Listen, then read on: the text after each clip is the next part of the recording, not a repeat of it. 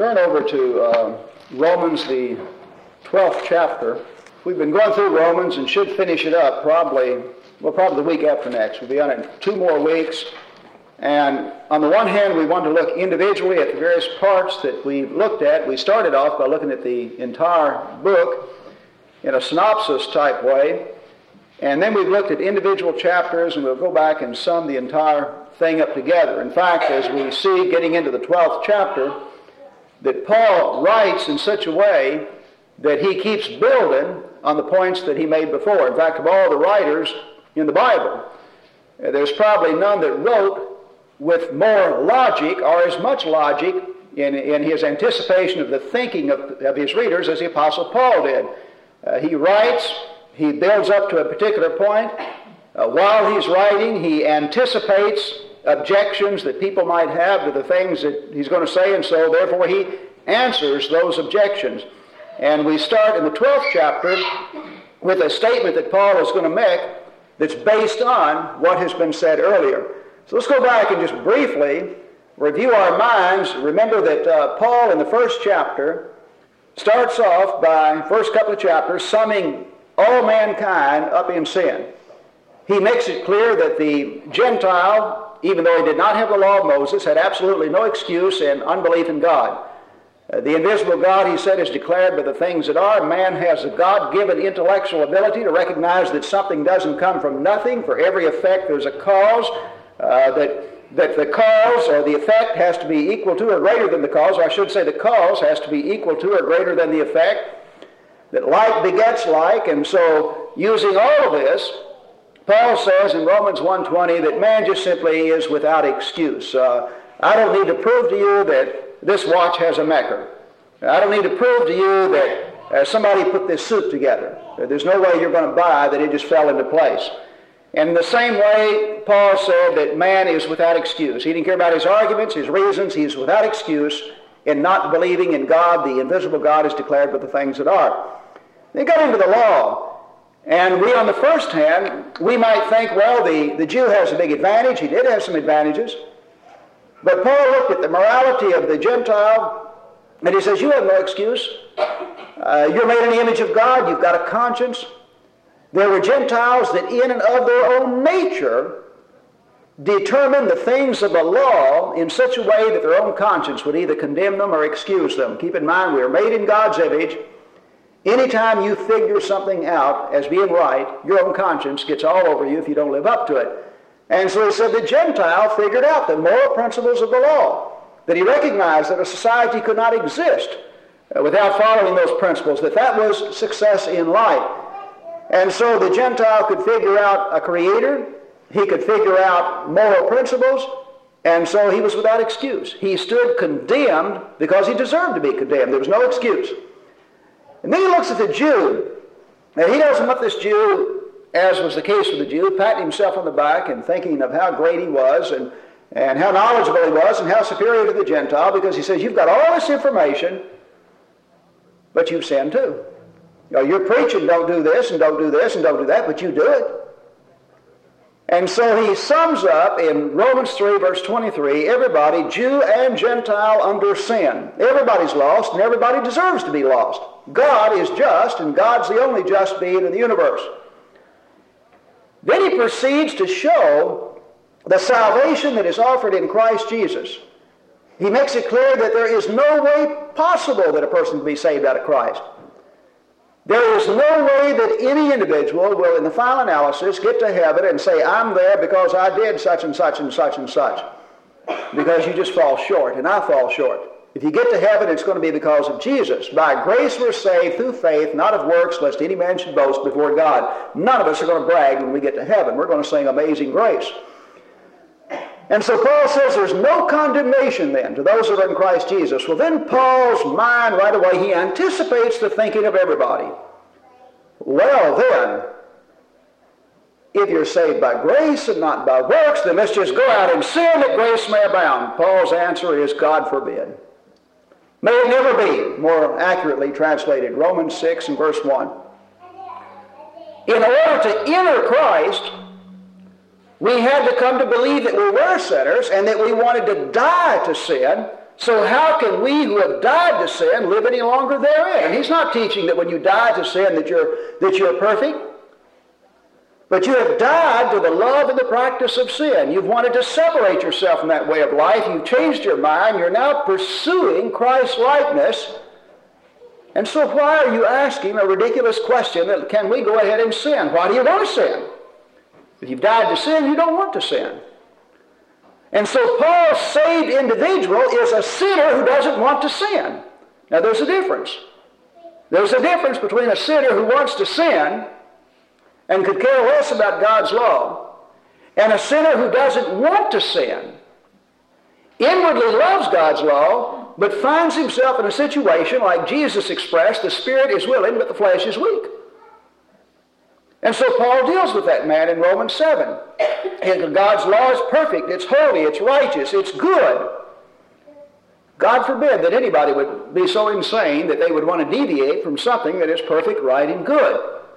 But wretched man that I am, when I look at his perfect, right, and good law, and take a good look at myself, I see that I fall short. I just simply don't live up to it. And so the only way I can be saved, the only way I can be righteous, is by his righteousness that's imparted to me. And Paul was thankful to God that he had a righteousness based on his trust in Jesus that was imparted to God and not dependent on his own merits. Philippians 3 and verse 9.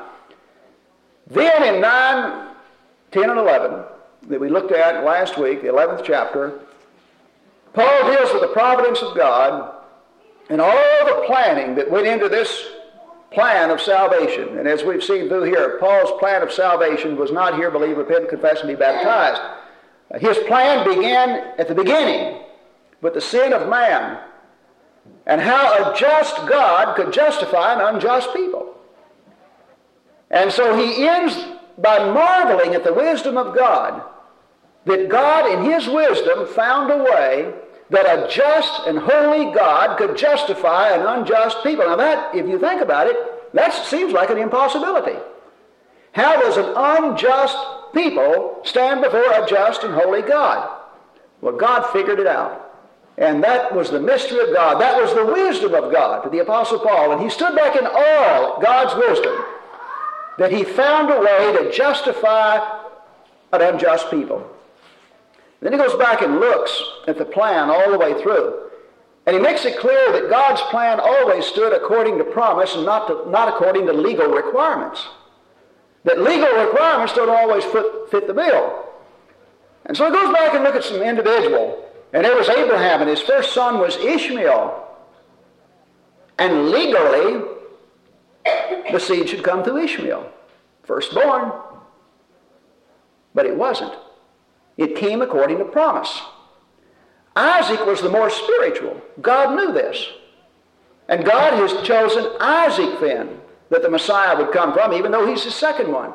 But then he comes on down. It's not just Isaac and Ishmael we're dealing with. And by the way, the Arabs and the Jews are still fighting over that. And the Arabs have got a good case with Ishmael. I don't know if any of you seen the debate on Nightline the other night between the Arabs and the Jews.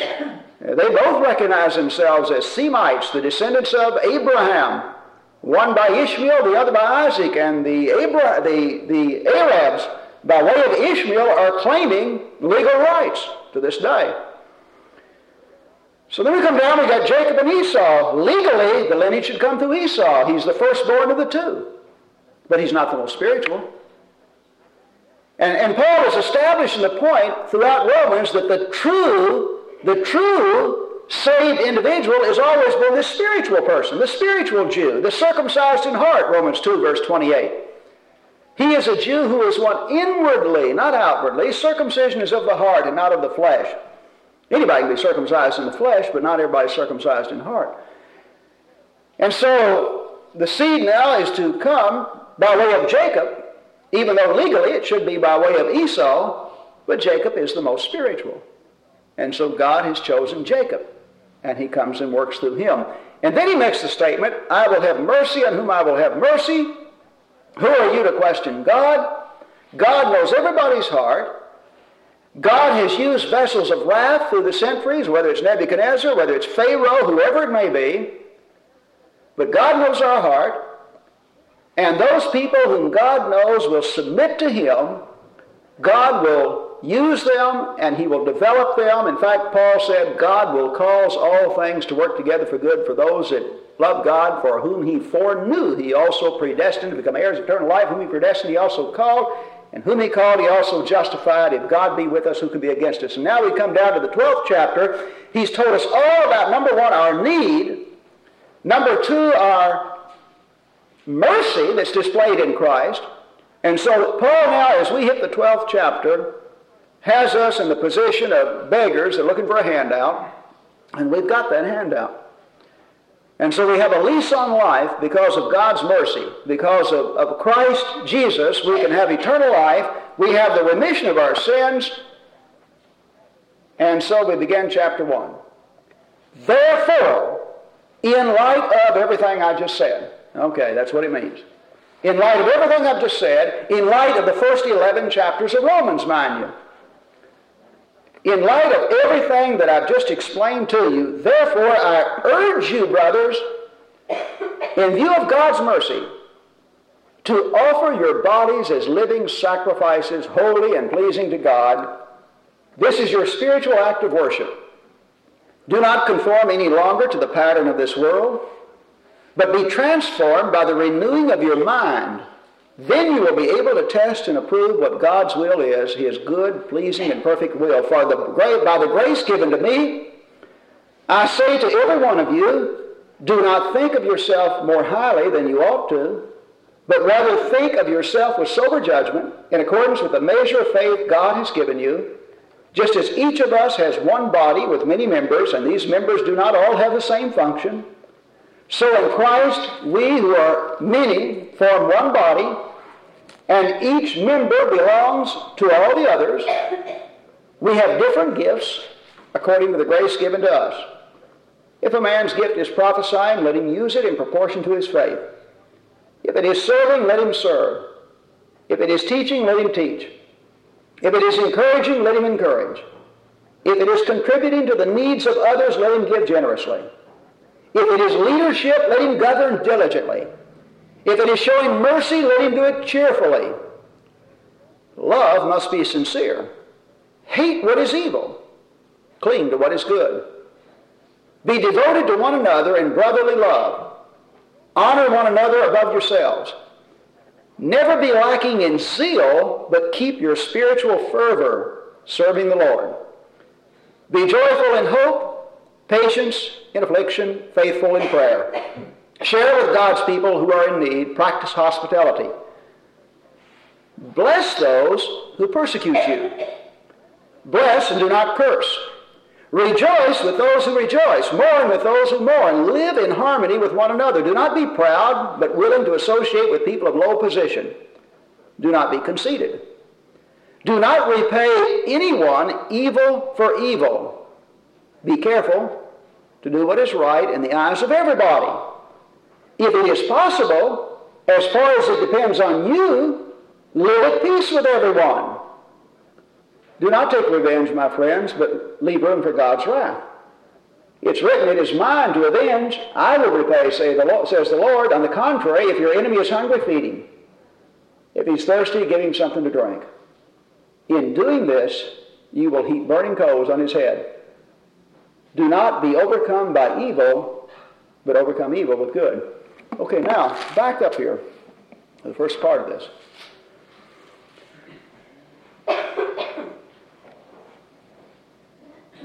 So far to this point, maybe because of the audiences that I've talked to in their background, I've never had it fail, but that when you present salvation in the grace of God, salvation that involves a righteousness that is a gift from God and not something that you earn in any sense, not something that you merit, but the free gift of God.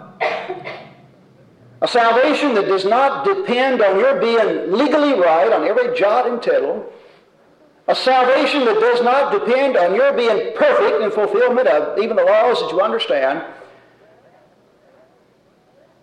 There are ways that those that sit back, who come from the same background that I come from,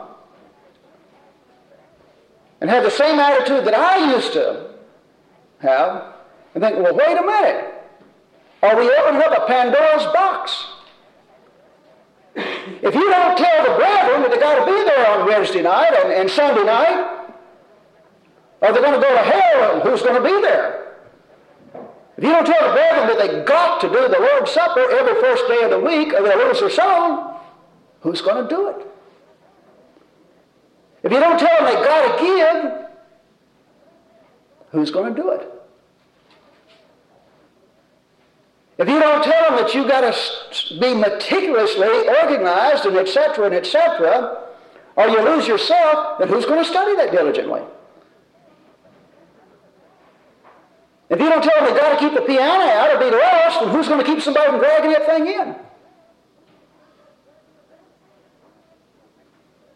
Every human creed that was written all through the centuries was written by with good intentions. You know, we talk about creeds. There wasn't one of them that was written in with bad intentions. I don't care if you're talking about the Articles of Faith, the Baptist Manual, the Methodist Discipline, the Catholic Catechism, the Nicene Creed, the Apostles' Creed. Go back and study the background to every one of them. They all were written with good intention because people who loved God and loved His Word were scared that somebody was going to lead God's dumb people astray, and they deviate from the right way. Paul answers this in a perfect way. He's talked about salvation in Jesus. Can we present salvation in Jesus as it is, a free gift, based not on your merits, but on your trust in the atonement of Jesus, and an attitude of heart that's willing to repent and put that trust in Him? Can we offer it there and not open up a Pandora's box for all kinds of lasciviousness and different types of sin, and a congregation where people don't respect the will of God, where they don't assemble as they should, and things of that nature? Paul answered that partly in the 6th chapter, didn't he? Shall we continue in sin that grace may abound? God forbid. We've died to it. But notice now, here's the difference. Can you name off any more good things to do than what Paul... You just look at what Paul just named off that he wants us to do in the 12th chapter. Look at that. Be transformed by the renewing of your mind. Take a good look at yourself. If you've got the ability to teach, be a teacher. If you've got the ability to preach, be a preacher. If you've got the ability to be a great servant in the church, be a servant. If you've got the ability to lead, be a great leader. If you're a compassionate person, that comes easy with you, that's your strong point, use it. If you're good at encouraging others, use it. Then he comes on down and after talking about all these things he wants us to do, and he says, man, be zealous. Don't like in zeal, but be fervent in zeal. And then he asks us to do something even that's a lot harder than breaking a little cracker and drinking grape juice. Bless those who persecute you. Man, I don't know about you, that now you're stepping on my toes. That's hard to do. I don't have any problem breaking that cracker off and drinking grape juice. I've been doing that perfectly for 25 years. Haven't missed it yet. I've never had any problem in perfectly immersing anybody. If somebody says their elbow's still out, fine, I'll do it again. Get all over there. That happened, by the way, to me once. I've never had any problem perfectly fulfilling that. And when I was immersed, I know he got me all the way under. I've never had any problem with that. I've never had any problem in singing without a piano. But man, this right here, bless those who persecute you. I had problems with that. My natural fleshly personality is a tit for a tat. You smack me and I'll smack you right back. You step on my toes and I'll step on yours. That is my fleshly personality. You treat me good, I'll treat you good. You treat me bad, I'll treat you bad.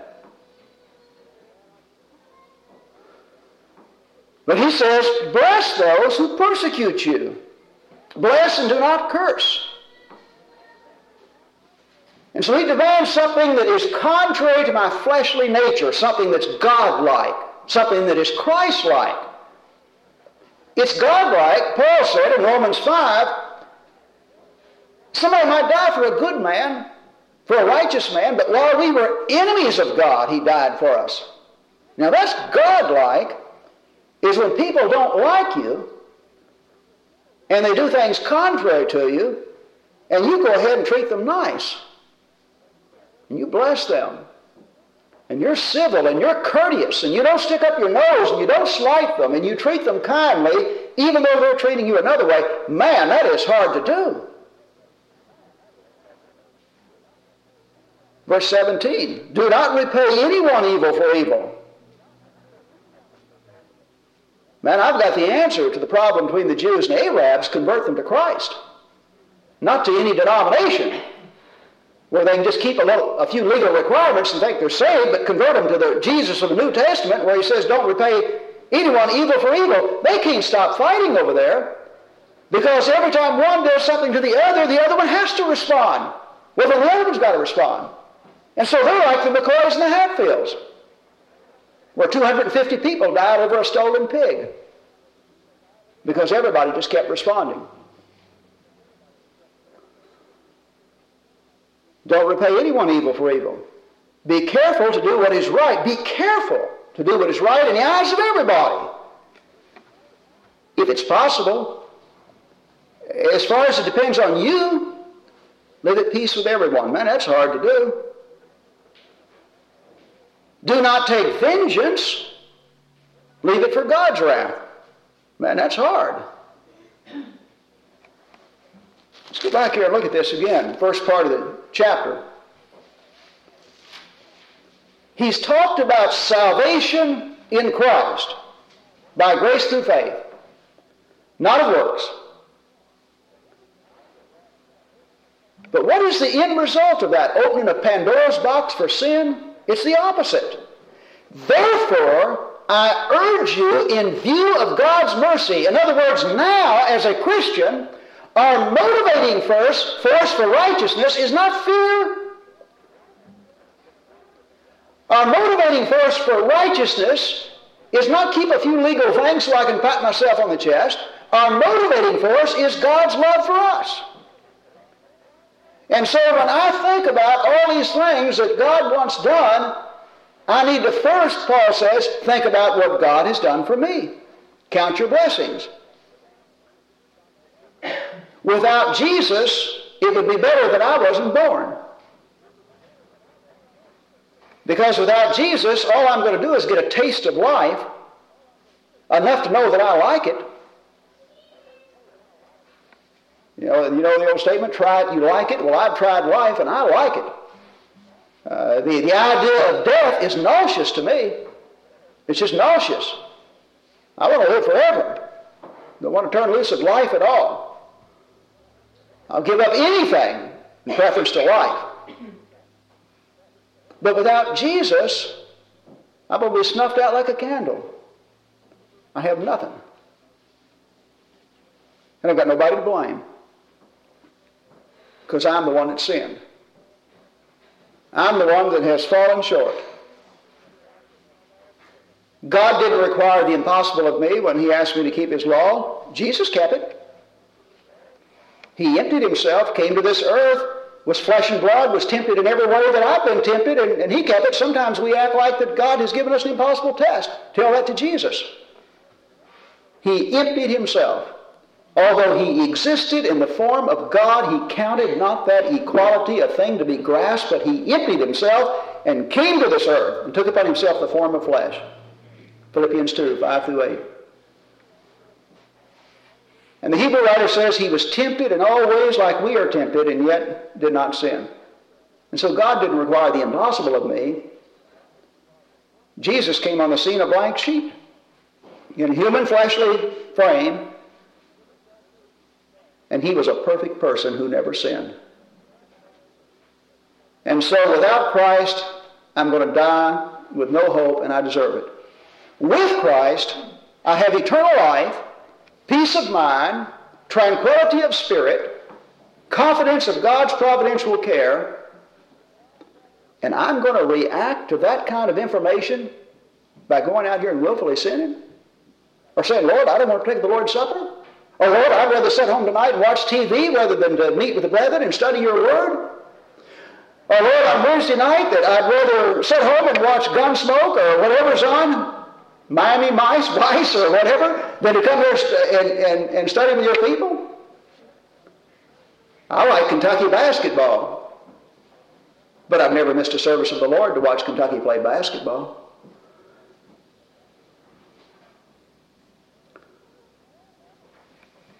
There is no way, Paul assumes this, there is no way that anyone alive who is a Christian, who fully understands the grace of God and God's love for us and His mercy for us and what He's given for us,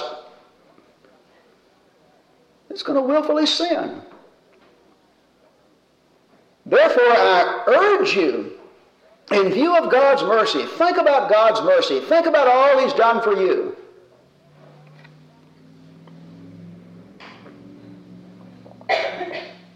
You know, we recognize this in other parts of life. My mother is 75 now. She has Parkinson's disease.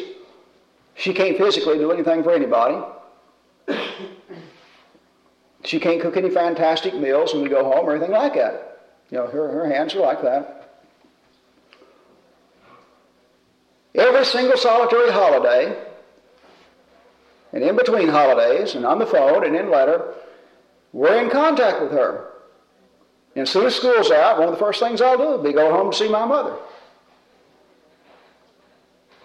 Nobody has to make me do that.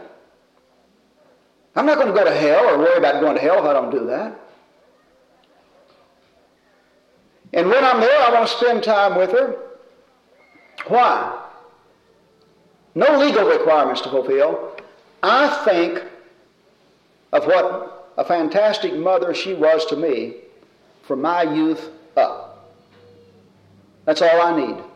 That's my motivating force. Now, if she had not been a good mother, I don't think I'd feel that. But as a sense of duty then, I'd have to take over and maybe force myself to do some things contrary to my feelings. But I don't have to force myself to do anything there.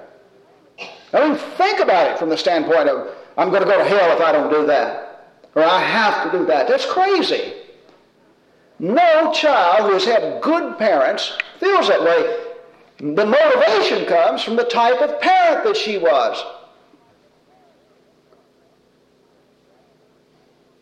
The same feeling towards my children. I don't need the law of the land to say, you have to do this or we're going to throw you in jail. Let them reserve that for the people who don't care. You don't need that either. Well, if I can do for my children out of love without the legality of the law, and for my mother, why can't I serve God in the same frame? Well, I can. And the only people that cannot are those that don't love God. The person who is only going to be at service because he's got a hell and brimstone preacher standing up there saying, you're going to hell if you're not here that night, he doesn't love God. He's better off at home anyway. Scaring the fire out of him is not going to do anything.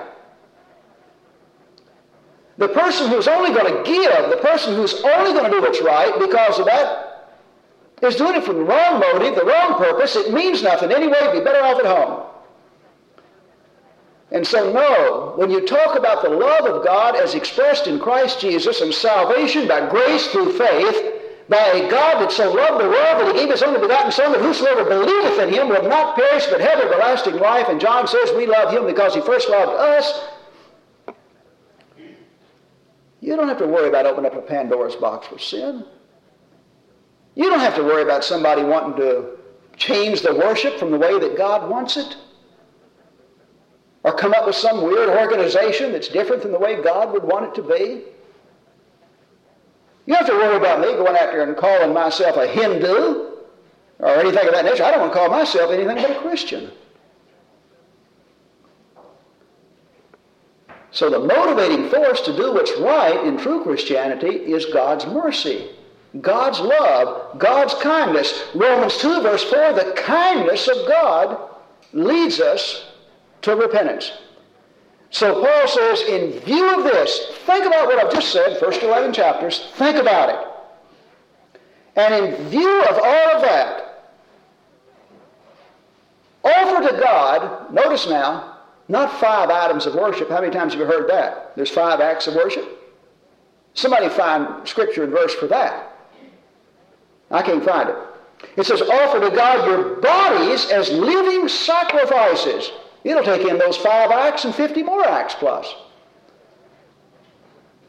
So offer your bodies a living sacrifice, holy and pleasing to God. This is your spiritual act of worship. What is my worship? This is part of my worship.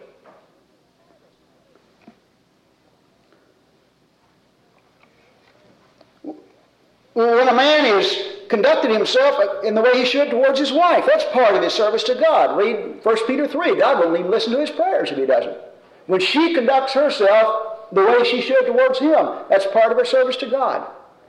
When they bring their children up in the nurture and admonition of the Lord, part of their service to God. When you love your neighbor, even when he's unlovable, part of your service to God. And so now Paul says to offer yourselves a living sacrifice, but what's involved in it? Well, he tells us, doesn't he? We just keep reading. You don't need my commentary. Just keep reading. What's involved in offering yourself a living sacrifice to God? Look at your talents. Look at your God-given abilities. Whatever they are, use it to the fullness. Look for the talents that God has given you. The more talent, the more responsibility. Remember the parable of talents. And then use it. That's item number one, in presenting yourself a living sacrifice. Item number two, love in a sincere way. Hate what is evil, cling to what is good. That word cling, literally, remember when Jesus, before he ascended into heaven, said to the lady, stop clinging to me, I have not ascended to the Father. She was holding on to him. Wouldn't let him go. You see, they done killed him once. And she had found him, and she was clinging on. Our translation doesn't do justice to that sometimes. She was holding on to him. Wasn't going to let him out of her sight again. Stop clinging to me. Well, here, this is when he says to cling to what is good. When you find what is right, hold on to it. Get a grip on it. And hold on to it with all your being. At the same time, you're holding on to what is good. Hate what is evil. Hate the evil, and cling and hold on to what is good. Be devoted to one another. Don't lack in zeal. Bless those who persecute you, overcome evil with good. Leave vengeance to God. And by the way, next week in that 13th chapter, we'll see what's involved there. Leaving the vengeance to God doesn't mean that you just walk around and let people smack you in the face and spit on you or take whatever from you and you just say, hey, God will take care of that. Read the 13th chapter and Paul's going to tell you how God's going to handle his vengeance right here on this earth. But the point is, God will do it his way and through his laws, and not by me getting mad and taking the law into my own hands. This is presenting ourselves a living sacrifice to God. And he goes ahead and defines it there. It's not picking out 2 or 3 acts, but it's an entire life that's been dedicated to God, and my motivating force is my understanding of the love of God and the mercy that he has for me. Paul said, by the grace of God, he was what he was, and he outdid all of the other apostles. 1 Corinthians 15 and verse 10. The next time you're listening to a legalist talk about salvation through a few points, to a group that actually believes that, you compare those lives to the lives of individuals who love God and who are given everything they've got. You compare them. There is no way that one will compare with the other. Love will outdo any legal principle that anybody can dream up. And the greatest motivating factor always centers around the person of Jesus and what he gave for us. Let's conclude our study for this morning. If you're here as one that is not a Christian, God loves you so much that he gave Jesus to die for you. He wants you to live for him. That's your response. He wants to be your Savior and your Master. He wants to save you. And then he wants you to live for him, to present yourself a living sacrifice for the rest of your life, with the knowledge all the time that you have eternal life and the remission of your sins in Christ Jesus.